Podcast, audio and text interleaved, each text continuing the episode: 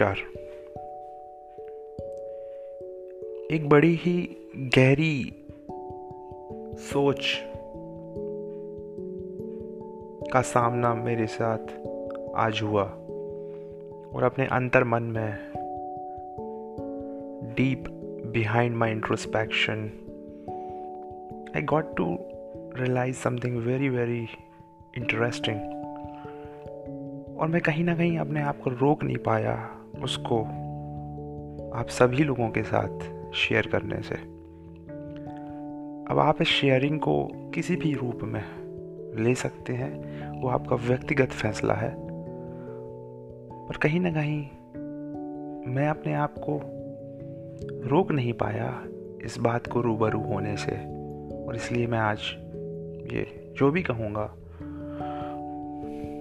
वो दिल से रखने की जितने भी शब्दों में, सीमित शब्दों में हो सकता है,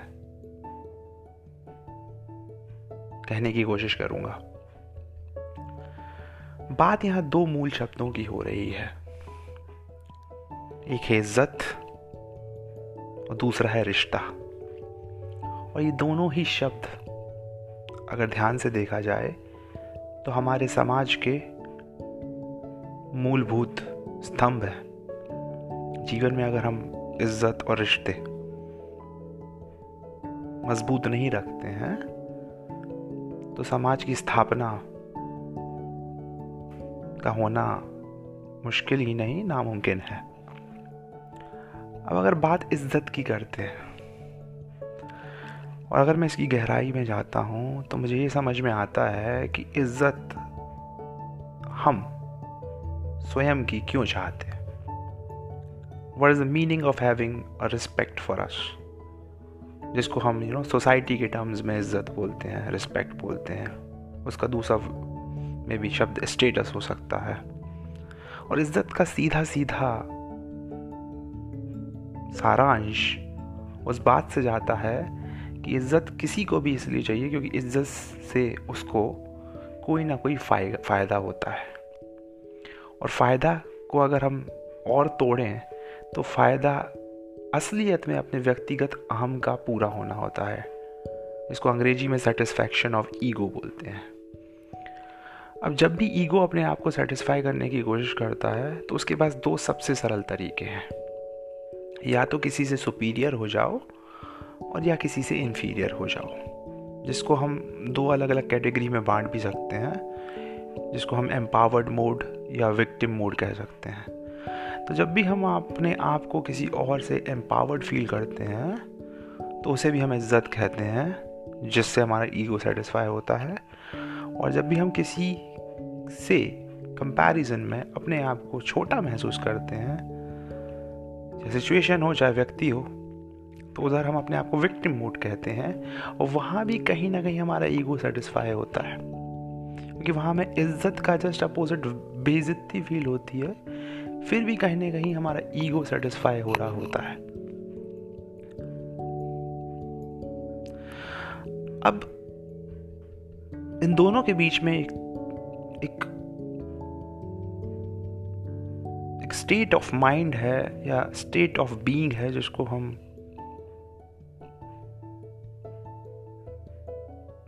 अपनी असलियत भी बोल सकते हैं।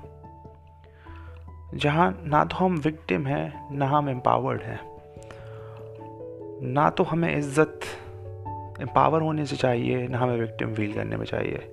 मतलब हम इज़्ज़त को एक तरीके से डिसअपियर कर देते हैं।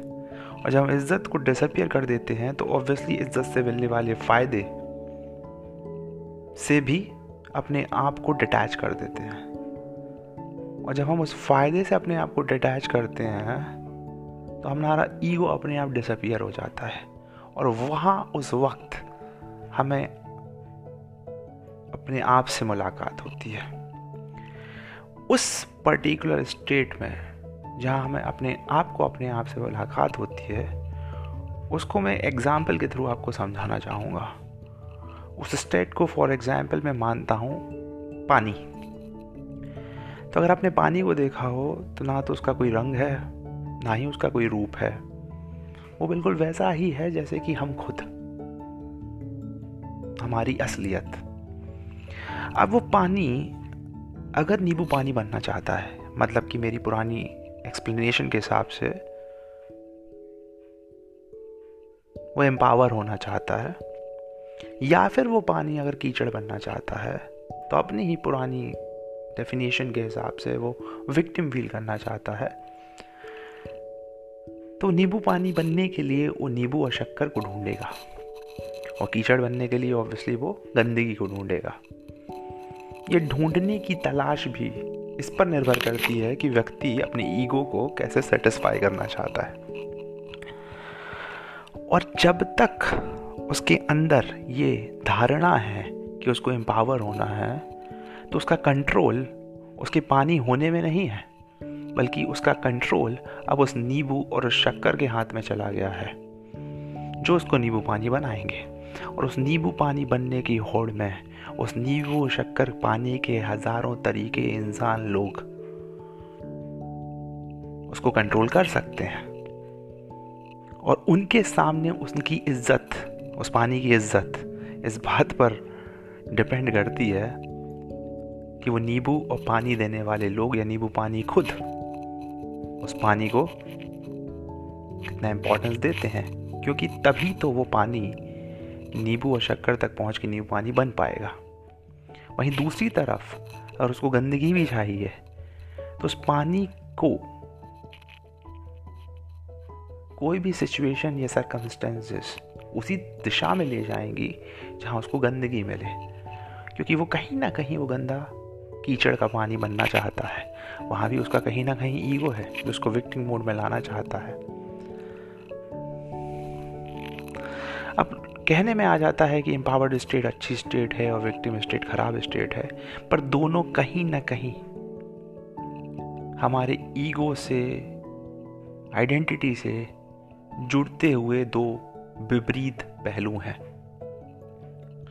अब इसी का दूसरा पहलू देखते हैं। अगर ये पानी आज अपने आप को बस ये मान ले कि ये पानी है, और उस स्टेट में अपने आइडेंटिटी को बेस्ट एक्सप्लोर करे तो किसी भी दिन जब भी कोई नींबू या शक्कर, नींबू पानी बनाना चाहेगी तो इस पानी तक ज़रूर आएगी। और अगर पानी अपने नॉर्मल स्टेट में है तो कभी भी कीचड़ पानी के पास चलकर आने में दस बार सोचेगा। अब जब पानी अपने नॉर्मल स्टेट में है और नींबू पानी नहीं बनना चाहता है तो नींबू और पानी अगर पानी से जोड़ते हैं तो वो एक तरीके से ऊपर वाले का मास्टर प्लान है, जहाँ वो रिश्ता एकदम शुद्ध है। कि कहीं ना कहीं नींबू और पानी पानी से मिलकर सिर्फ़ वो रोल प्ले कर रहे हैं जो उस जगह नींबू पानी बनकर निभाना ज़रूरी है। पर पानी कहीं ना कहीं ज़्यादातर सभी लोगों के केस में, नींबू पानी बनने की होड़ में, नींबू और शक्कर को इतना एम्पावर कर देता है कि वो नींबू पानी को ही अपनी असलियत समझ लेता है। और उसको ये नहीं पता है कि नींबू पानी का कोई अस्तित्व नहीं है, अगर पानी ही ना हो। इस पूरी थॉट प्रोसेस को आपने कितना समझा मुझे नहीं पता, कितनी गहराई में आप जा सके, इसका भी मुझे आकलन नहीं है। The only one thing that I want to tell you is the whole world will control you every situation will be controlling you. Each and every relation that you are attached with will control you only when you will be attached to your ego only when you will be attached to something which you can never become. But the moment you realize who you are, everything that surrounds you will come closest to you to make you, to keep you who you are. So don't run for the things. Sometimes just hold on and think who you are. And if you realize that one thing which keeps you the most happy, which is your own identity in deeper terms,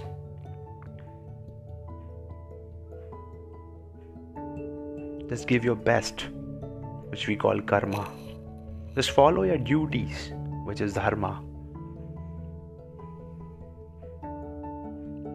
And every, each and every single second you will feel blissed, which is moksha.